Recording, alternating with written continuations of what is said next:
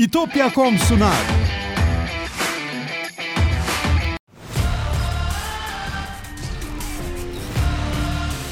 Tekno Seyir sunucu sponsoru DGN Teknoloji. Teknoseyir'e hoş geldiniz. Geçen haftanın öne çıkan teknoloji haberlerini derlediğimiz haftalık gündem değerlendirmesi yayınıyla yine birlikteyiz. Bu yılın 7 numaralı gündemi 12-17 Şubat arasını kapsıyor. Çok yoğun bir teknoloji gündemi yok. Artık radara takılan haberleri derledik. Üzerlerinde konuşacağız. Çok heyecanlı bir hafta değil. Klasik duyurularımızı yapalım. Teknoseyir'in yayınlarını teknoseyir.com'dan izleyebiliyorsunuz. YouTube kanalımız var. Oradan izleyebiliyorsunuz. Spotify'dan podcastlerimiz sürüyor. Bize destek olmak isteyen arkadaşlar YouTube'un katıl özelliğini ya da süper teşekkür falan özelliklerini kullanabiliyorlar. Çok sağ olsunlar. Birçok destek olan arkadaş oluyor. Hani canlı yayınlarda canlı canlı onların isimlerini görüyoruz. Direkt teşekkür edebiliyoruz falan ama burada sonradan biz görüyoruz. Ee, siz de sonradan izliyorsunuz zaten. Katıla katılanları ya da teşekkür yollayanları. Bizden hepsine teşekkürler. Hepsi görülüyor e, aramızda. Hani isimlerini burada sayamıyoruz. Onlar biliyorlar, biz biliyoruz. Çok teşekkürler hepsine. Hep söylediğimiz gibi izleyenler de bize destek oluyor izlemekle. Yorum yapanlar, paylaşanlar, beğendiyse like yapanlar hepsi bizim için destek. Herkese teşekkürler. Evet dediğim gibi bu hafta teknoloji dünyası pek o kadar hareketli değildi. Ee, Türkiye'den bazı haberler var. En herhalde en haftanın sonunda bütün haftayı e, değecek, haftanın durgunluğuna değecek bir gelişme OpenAI firması Sora diye bir hizmet duyurdu. Sora diye mi okunuyor bilmiyorum ama ben öyle okuyacağım. Ee, böyle bir hizmet, yeni bir yapay zeka modeli duyurdu. Bu sefer e, prompt denen hani işte sarışın kadın çölde yürüyor elinde e, bim poşeti var falan yazıyordunuz ya görüntüyü oluşturmak için. Şimdi artık öyle animasyon oluşuyor. Video oluşuyor. Şu anda sizin benim kullanımıma açılmış değil. Geliştiriciler işte testçiler kullanıyormuş. Ama bir ürün haline gelecek. Şimdi etkileyici bir şey. Tabii ki hani e, bir sene önce ki bir sene belki olmadı, belki oldu. Görüntü oluşturmayı gördük, alıştık.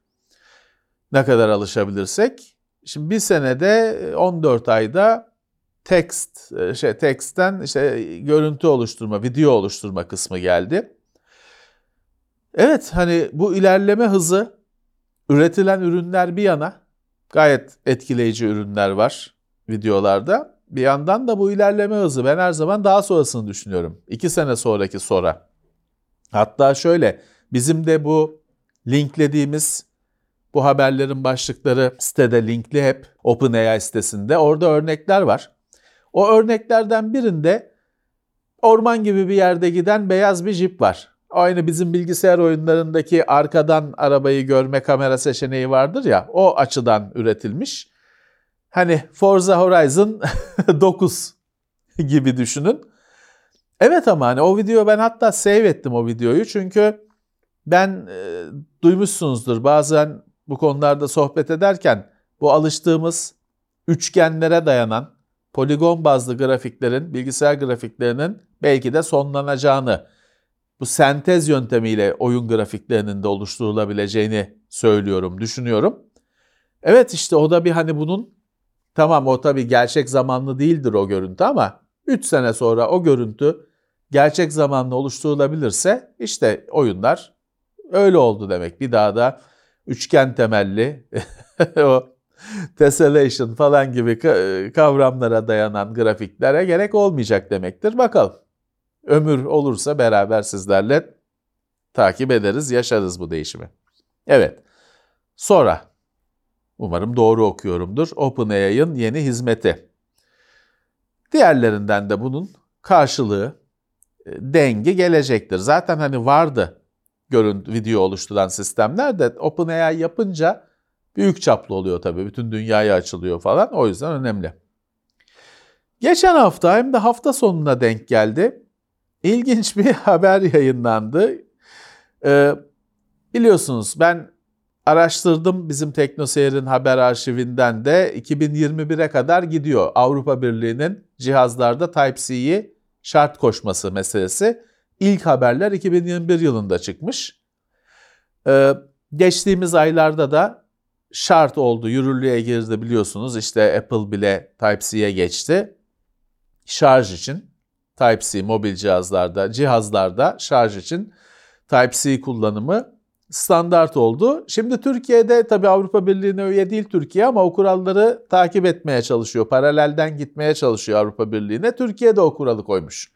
Türkiye'de satılacak cihazlar Type-C'den şarj olacak. Type-C bağlantı kullanacaklar. Ayrıca şarj cihazı olmayan cihaz satılabilecek. Orada şey belirsizliği var. Kimisi diyor ki içinde şarj cihazı olan bir cihaz paketinden cihazı çıkarttırabileceksin. Ama nasıl olacak? Hani onu söyleyen de diyor bu nasıl hesaplanacak, nasıl düşülecek, olacak mı böyle bir şey? Biraz belirsiz. Çok da kafaya takmaya gerek yok. Aslına bakarsanız Type-C olmayan bir cihaz uzun süredir görmedim. Hani en son elime geçen Type-C olmayan cihaz ne söyleyemiyorum. Bayağı eski. Şarj cihazı da bayağı bir zamandır görmez olduk. En son Xiaomi Redmi'ler geldi bizim TeknoSeyir'e review için, inceleme için. Onların içinde hala şarj cihazı var. Onun dışında Samsung'larda falan uzun zamandır görmüyoruz. Neyse Türkiye'de uymuş o Avrupa Birliği'nin kararına. E, iyi bir şey bu, bir standart olsun. Eskiler de Avrupa'da satılamayan eskiler Türkiye'ye getirilip satılmasın. Keyif kaçırıcı AI destekli haberlerden birisi. Çok büyük firmaların çalışanlığının bütün hani e-mail dışında da Slack falan gibi platformlarda, sosyal ağlarda yazışmalarını yapay zeka destekli araçlarla takip ettikleri fark edilmiş. Bunu hizmet olarak sunan firmalar varmış. O firmalarda müşterilerimiz şunlar bunlar diye açıkladıkça çok büyük firmaların hani firma dışında da kısmen çalışanlarını takip ettiği yapay zeka yoluyla da tabii hiçbir şey kaçmıyor bu sefer. Bu fark edilmiş. Tahmin edeceğiniz gibi bunun etik olup olmadığı, yasal olup olmadığı tartışmalarıyla ortalık karışmış. Şunu söyleyebilirim ben size. Geçmişte Türkiye'de de çeşitli davalar oldu biliyorsunuz. Firma e-mailini kullanarak özel yazışmalar yapan kişinin yazışmaları işte firma bunları keşfetti de suçladı da falan filan çalışanı ve kazandı firma diye hatırlıyorum. Vallahi arkadaşlar firma e-mailini kesinlikle sadece firmanın işi için kullanın. Çünkü her zaman o e-mail okunabiliyor. O e-mailin bir kopyası sizin hiç fark etmeyeceğiniz şekilde sunucu tarafından bir başka bir adrese yansı yapılabiliyor ve bunu anlamanızın mümkünü yok. O yüzden güvenli olmak en hani en basit kişisel iş için bile firma araçlarını kullanmamak gerekli. Bu da bir şey olmuş hani bir ispatı daha olmuş. Biz de hatırlatmış olalım. Böyle konularda firma haklı çıkıyor. Paranın sahibi o. Ee, firma kazanıyor bir mahkemelik olursanız. Özel hayat falan firmanın aracıyla, firmanın mailbox'ıyla şeyle yaparsanız o sizin özel hayatın gizliliğini aşıyor. Düzen böyle. Şimdi firma para sahibi falan deyince tam denk geldi.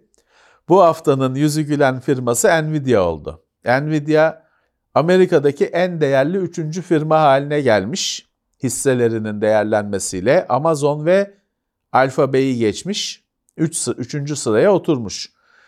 Tamamı yapay zeka bu yükselişin. Tamam grafikte falan da adamlar iyi gidiyor ama böyle sıçramasının nedeni Nvidia'nın kendini yapay zeka işlerine angaja etmesi, donanımları var, yazılımları var. Sürekli Amerika-Çin arasında olay oluyor biliyorsunuz. Bir de adam satamıyor doya doya. Satsa herhalde bir olacak. Daha ne kadar yükselecek. Nvidia'nın geçen haftalardan hatırlarsınız artık Nvidia'ya sorduğunuzda da ya biz grafik firması değiliz ki falan gibi sözler ediyor. Evet bir şeyler değişiyor. Biraz önce de dedim ya oyunlardaki grafiklerin oluşumu belki değişecek. Ekran kartları belki değişecek. Yakın hani bu değişiklikler bunun 10 yıl değil bunların vadesi. Yakın zamanda göreceğiz. Bir e, haftanın beklenen haberi. Çok şaşırtmayan haberi. Apple Vision Pro başlık çıktı. Tabii ki böyle popüler bir ürün, çok ilgi gören, alamayanın bile baktığı, takip ettiği bir ürün üzerinden çok haber üretiliyor. Şimdi bu hafta şey çıktı. Efendim alanların bir kısmı, o bir kısmı yayına göre değişiyor. Kimisi çoğu diye onu kullanıyor, kimisi nadir diyor. Fakat bazı Apple Vision Pro kullanıcıları konfor konusunda şikayetçi olarak iade etmeye başlamışlar. Zaten 14 gün iade süresi varmış. İşte daha tam denk düşüyor. 14 gün ilk alanlar 14 gün oldu, 15 gün oldu. Rahatsızlık işte gözde koruma şey kuruma falan gibi şikayetlerle iade etmeye başlamışlar. Şimdi çok şaşırtıcı değil çünkü bugün hani evinizde bir VR başlığı varsa eski yeni fark etmez.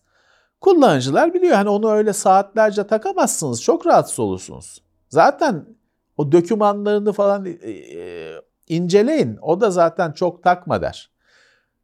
Hatta size şunu söyleyebilirim. Bu başlıklar falan daha emekleme dönemindeyken hani 2000'li yıllarda 20 dakika falandı süre. Daha çok takmayın diyordu üreticisi. Tabii onlar çok ilkel cihazlardı. Ama günümüzde de öyle takarım 4 saat oynarım falan diye bir şey yok. E işte burada da şaşırtmadı. Bu da bir sonuçta bir gözünüzün önüne ekran koyan bir başlık ve evet çok uzun süre takarsan rahatsız ediyormuş. Şaşırtmadı. Buradan ders çıkartması gereken şu. Metaverse'çüler bir ara tutturdular işte şeyde çalışacağız. Metaverse'de çalışacağız. Metaverse'de e, aşk yaşayacağız. E, okuyacağız, izleyeceğiz. Nasıl yapacaksın abi? Mesela 8 saat, başlığa 20 dakika zor dayanıyorum. Nasıl olacak? Neyse, böyle deyince de şey diyorlar. Metaverse başlık demek değil ki. Hemen ne, de, ne desen o değil olacak. Neyse. Bir başlangıçtır. Ben hani bugün Apple Vision Pro çıktı. Ben çok başarılı olduğunu falan düşünmüyorum. Yani uygulama sayısı falan artmış ama e, biliyorsunuz hala bir sürü insan için ya bu ne işe yarıyor konusu aşılmadı. Ama göreceksiniz şimdi Samsung Vision çıkacaktır, diğerlerinden çıkacaktır. Bu iş, bu cihazlar hayata girecektir zamanla. Ergonomisi de iyileşecektir umuyorum. Haftanın ilginç ürünlerinden birisi. Daha prototip aşamasında ama Lianli kasa konusunda üstad bir firma, harika bir firma yeni nesil bazı PC kasaları sergilemiş. Daha üretimde olmasa da hani bir sonraki sene üretiriz falan gibi prototip. Şeffaf falan ilginç modeller var. Biz, biz bakıp bakıp biraz şey düşündük. Ya bu bizim elimizde dağılır mı? Çünkü hani bütün yapısıyla şeffaf falan olunca bizim kötü muamelemize dayanır mı falan diye düşündük ama Lian bu işin ustası. Dolayısıyla onu öyle tasarlamıştır. Linki takip edip incelemenizi öneririm. Hakikaten değişik. Şimdi bir sonraki habere geçelim. Sonra bir yorum yapalım. Lenovo'da yine onun da prototipleri sızmış basına, görüntüleri. Şeffaf ekranlı laptop. Şimdi şeffaf televizyon falan bizim TeknoSeyir'de işte geçmişte fuar gezilerinde de görmüşsünüzdür, çekmişizdir. Yakın zamanda bu sene CES'e giden arkadaşlar falan da çektiler gösterdiler. Evet OLED ekranı tamamıyla şeffaf yapabiliyorsun. Arkası gözüküyor. Lenovo da bu teknolojiyle laptopa entegre etmiş. Laptopun ekranı şeffaf. Tamam hani güzel de ya böyle bir şey istiyor muyuz ki? Şimdi televizyon televizyondaki ekranda oluşan görüntüleri görmek istiyoruz. Arkasını görmek istemiyoruz. Lek iz gibi kalmasın. E şimdi şeffaf Televizyon yapıyorsun sonra arkası gözükmesin diye ona teknolojiler uyguluyorsun. Görüntü tam gözüksün. Arkasını şeffaf yapma olsun bitsin. Bilemiyorum bizim eski kafalılığımız bu mu bu? Tamam televizyonda mesela şöyle bir eleştiri gelebilir. Yine TeknoSeyir'den yıllar öncesinden hatırlarsanız ben bir Samsung'un televizyon lansmanına katılmıştım. Orada bir dünyaca ünlü bir iki tasarımcı geldi. Hakikaten ama biz o ligin adamı değiliz. O, o işin tasarım dünyasının süper süperstarıymış o tasarımcılar. Adam demişti ki 65 inç televizyonu alıyorsun demişti duvara asıyorsun. O kapandığı zaman simsiyah mezar gibi demişti. O aklımda kaldı. Mezar gibi duvarda öyle simsiyah bir boşluk duruyor demişti. Doğru bu mesela şeffaf televizyonun o ölü siyah kara delik, köşeli kara delik. Onu yok ettiğini falan tartışabilir tabii kimi, kimi e, kullanıcılar. Mantığı da var. Ama hani şeffaf ekranlı laptop benim hangi sorunumu çözecek bilemiyorum. Kasanın şeffaf olması tamam. Resim gibi kasa hazırlayan arkadaşlar var, meraklılar var. Bütün o soğutma donanımını falan, sıvı soğutmanın borularını kesip falan müthiş Türkiye'de de arkadaşlar var. Tablo gibi hazırlayan onlar işte. Şef, zaten şimdi şeffaf şeyler kullanıyorlar ama pek uyduruk oluyor o akrilik kasalar. Lianli gibi dev bir üreticinin ürettiği öyle bir show için iyi. Ama bana şeffaf ekranlı laptop vermeyin ya. ben ekranın ekran süper olsun istiyorum. Arkası falan gözüksün istemiyorum. Arkasına bakarım gerekirse. Neyse. Şimdi her hafta konusu olan ilginç bir mesele. Her hafta ortada yok, her hafta konu oluyor. Haberi bir haber oluyor, yine haber. Windows 11'in bu bu sene güncellenecek hali, büyük güncellenecek hali. Hatta geçen hafta dedik ya Windows 12 olmayacak, Windows 11 24 H2 olacak. Tabii Windows 11 diye göreceksiniz siz. 24 H2'yi ancak sistem kısmında About'ta göreceksiniz. Neyse, önemli bir mesele var. Bunun desteklediği işlemciler azaltılmış. Bazı şimdi Windows 11'de çalışan, gerçi hacklenerek falan çalışan işlemciler bunda çalışmayacakmış. Çünkü bir komut SSI komut setine ait bir komutu şart koşacakmış bu Windows 11. Bu komut da efendim 2007-2008 yıllarında eklenmiş AMD ve Intel işlemcilere. Yani 2007'den daha eski bir işlemci kullanıyorsanız zaten onu Windows 11 zaten desteklemiyor da çeşitli hilelerle aşılıyordu. Şimdi deniyor ki o hilelerle aşılamayacak.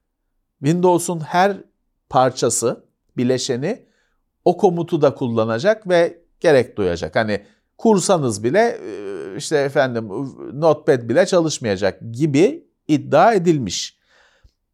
2007'den daha eski işlemciyle kullanmazsınız herhalde zaten Windows 11'i ya hele bir de en sonunu.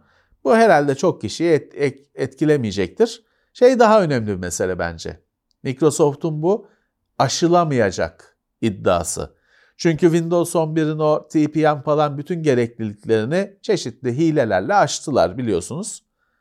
Aşılamayacak demiş. Gerçi şimdi crack, crackerlar da onu aşımanın şeyin hazırlığına başlamışlardır. Neyse bu sene göreceğiz. Samsung 2 nanometre üretim siparişi almış. İlk Samsung'un ilk 2 nanometre üretim işi. Japon Preferred Networks diye bir firma varmış. O firma Samsung'a 2 nanometre yongalar sipariş etmiş. TSMC ile çalışacakmış bu Japon firma vazgeçip Samsung'a işini getirmiş. Evet 2 nanometre. Bir zamanlar olmayacağı söylenirdi, düşünülürdü bu kadar düşük üretimin. Artık var hatta angstrom nanometrenin altı konuşuluyor artık. Evet işte Samsung da 2 nanometre arenasına giriyor. Bir Windows 11'i hacklemekle falan aslında benzer bir şey. Dünyada mini bir akım oluşmuş. Rus hackerlar, modderlar, modcular RTX 2080 Ti ekran kartlarını modlamayı çözmüşler. RAM ekliyorlarmış. Bu kartlar 11 GB, onları 22 GB yapıyorlarmış. Bunun sitesini falan açmışlar. RTX 2080 Ti ekran kartlarını piyasadan bulup Üzerine RAM ekleyip 22 GB olarak tekrar satıyorlarmış eBay'de. Yapay zeka ile uğraşanlar falan alıyormuş. Çok RAM onlara yarıyormuş. İlginç. Bunun sitesini falan açmış adamlar. Ya o RAM'ları piyasadan tabii biz zor buluruz. Bulamayız. Ruslar artık nasıl temin ediyorlarsa Çin'den falan ama hani Karaköy Selanik pasajında bulabileceğiniz RAM bellekler değil onlar. GDDR6 bellekler. Yani biz izleriz buradan.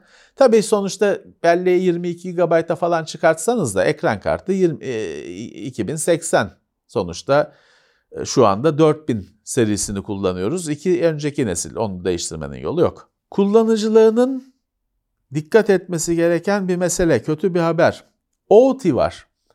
Google'ın hani e, kod Microsoft'un kod üreten uygulaması var. Google'ın Authenticator kod üreten uygulaması var ya. Onun en güzel alternatiflerinden birisi OT diye bir uygulama.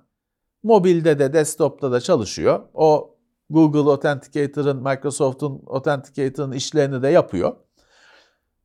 Ben de onu kullanıyorum. OT çok güzel. Onun masaüstü uygulamaları kalkacakmış. Windows, Apple, bilgisayara yüklediğiniz uygulamaları kalkacakmış. Mobilde kullan devam edecekmiş. Biz de haber vermiş olalım. Niye bilmiyorum. Gerçi dürüstçe söylemek gerekirse masa üstünde kullananı da görmedim bugüne kadar. Mobilde devam ediyormuş. İyi. Evet, teknoloji haberlerinin benim gündemime takılan sonuncusu bu hafta. AMC diye bir yayıncı firma var Amerika'da bu HBO falan gibi. Türkiye'de olmayan diziler dizileri dizi çektirten kendine falan filan onun bir sürü de alt gibi alt servisi varmış hani videoları abonelik sattığı videoları gösterdiği.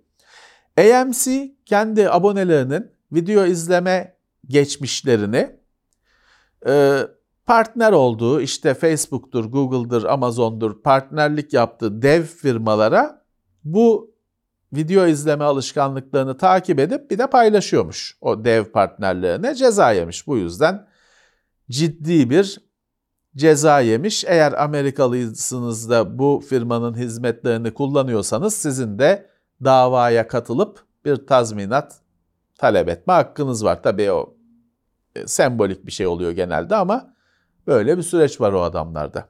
Bizim hakkımızı biz şey biz de mağdur olsak da bizi sallayan olmuyor. Amerika vatandaşlarına hep genelde geçerli oluyor bunlar. Evet bunlar oyun e, haberlerine geçebiliriz. Bunlar teknoloji dünyasının haberleriydi. Oyunlar da bu hafta çok aslında gelişme oldu ama ben hepsini takip edemedim. Alan Wake 2. Remedy'nin işte Alan Wake eski oyunun onun bir de American Nightmare diye devamı vardı. Alan Wake 2 çıktı. İlk başta hani hatırlarsanız ben de biraz kuşkuyla bakmıştım. Çünkü Alan Wake'in biraz güzel ama uzun bir oyun olduğunu düşünüyordum, söylemiştim. Alan Wake 2 başarılı oldu. Hiç öyle benim kuruntularım falan e, gerçek çıkmadı. Alan Wake 2 başarılı oldu. Oyunu daha önceden bilmeyenlere de tanıttı. Remedy'nin en hızlı satan oyunu olmuş. E, o kontrolü falan ki ben kontrolü çok severim biliyorsunuz. Çok dile getirmiştim. Kontrolü falan kat kat geçip 3 milyon muydu? Milyonlu adetlerle kısa sürede ki hakikaten çıkalı çok az oldu. Satışı başarmış. Remedy'nin bütün diğer oyunlarını geçmiş. Bravo. İyi bir dönüş. Hani e, böyle bir merakla bekleniyordu da böyle bir başarı sağlayacağı da çok beklenmiyordu. Alan Wake 2 e, güzel bir dönüş yapmış. Maçı çevirmiş. Bu hafta hafta boyunca Sony'nin ve Xbox'ın geleceği, işte e, eksklusivleri falan filan konuşuldu, konuşuldu, konuşuldu. Çok haber kırıntısı var. Çok çelişen haberler de var. Birincisi şu. Sony PlayStation 5 için satış tahminlerini düşürüyor. 25 milyondan 21 milyona düşürüyor.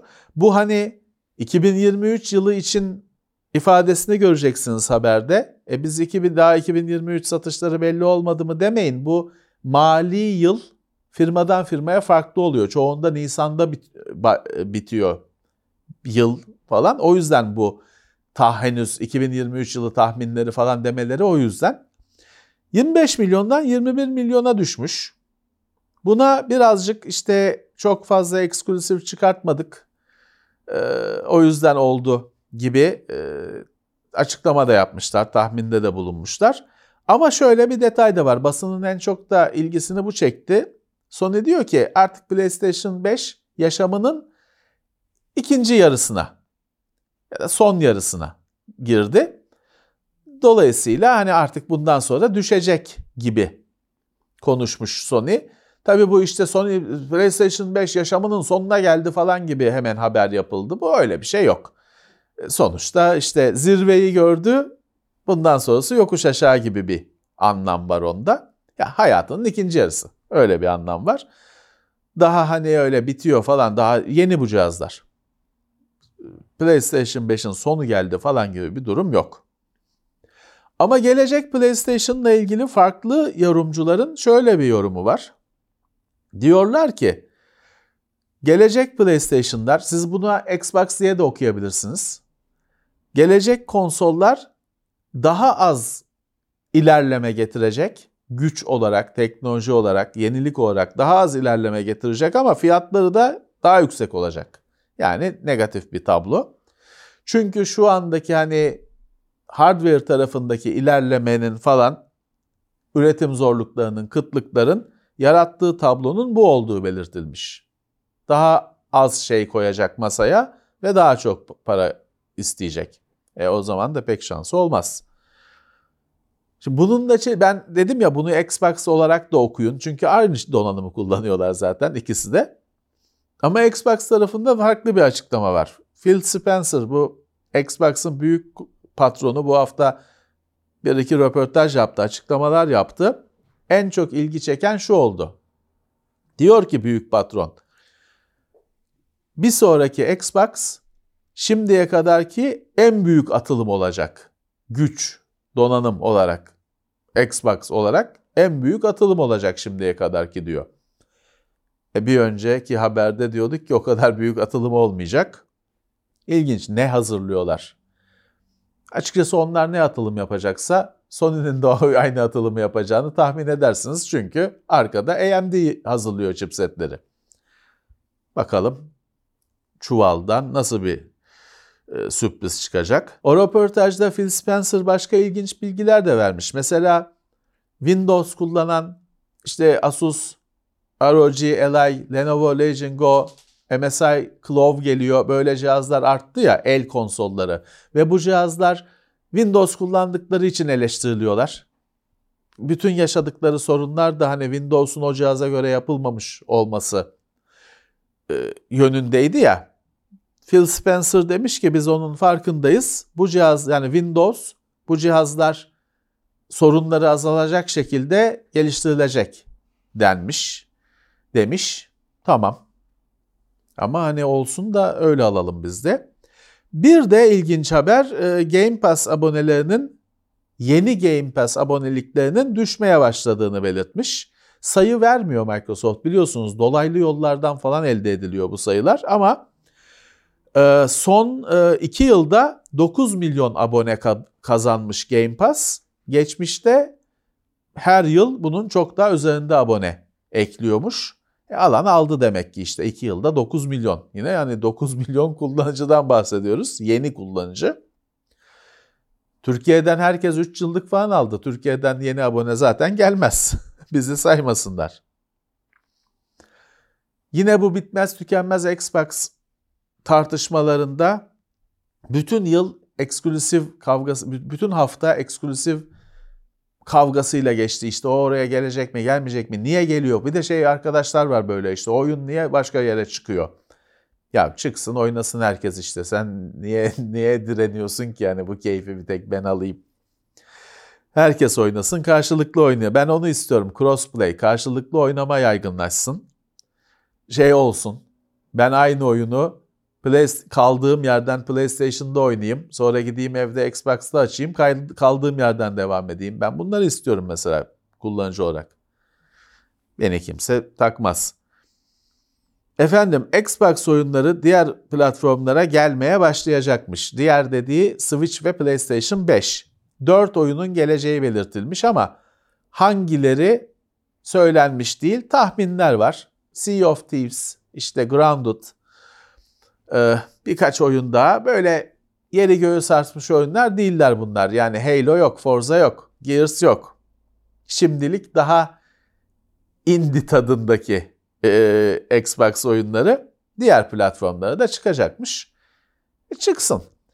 Halo çıktığı zaman tekrar konuşalım. o zaman daha çok şey değişir. Tekrar konuşalım.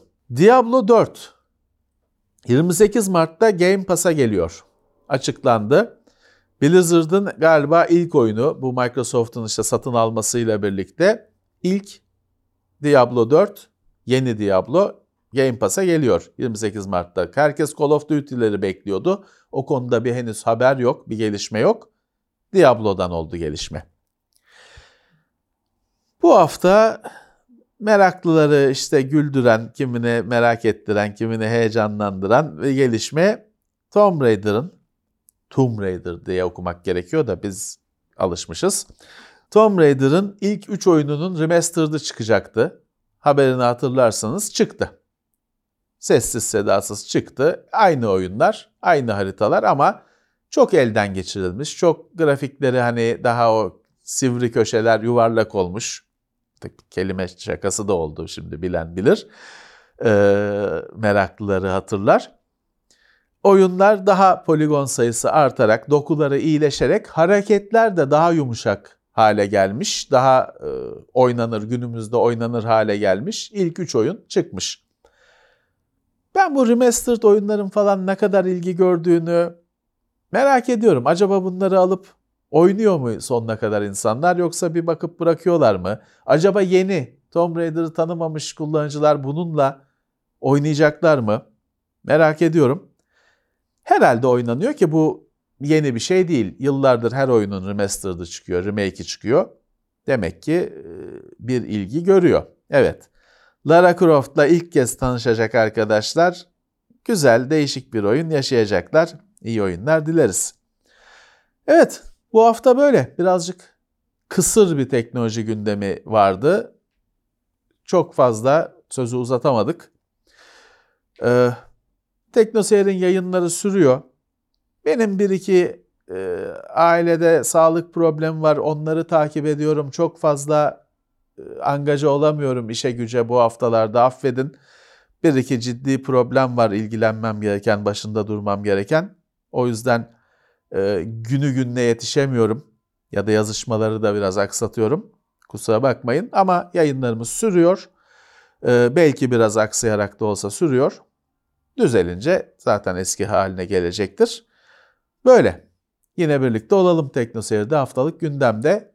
Taklitlerinden sakınınız diyorum. Görüşmek üzere. İtopya.com sundu.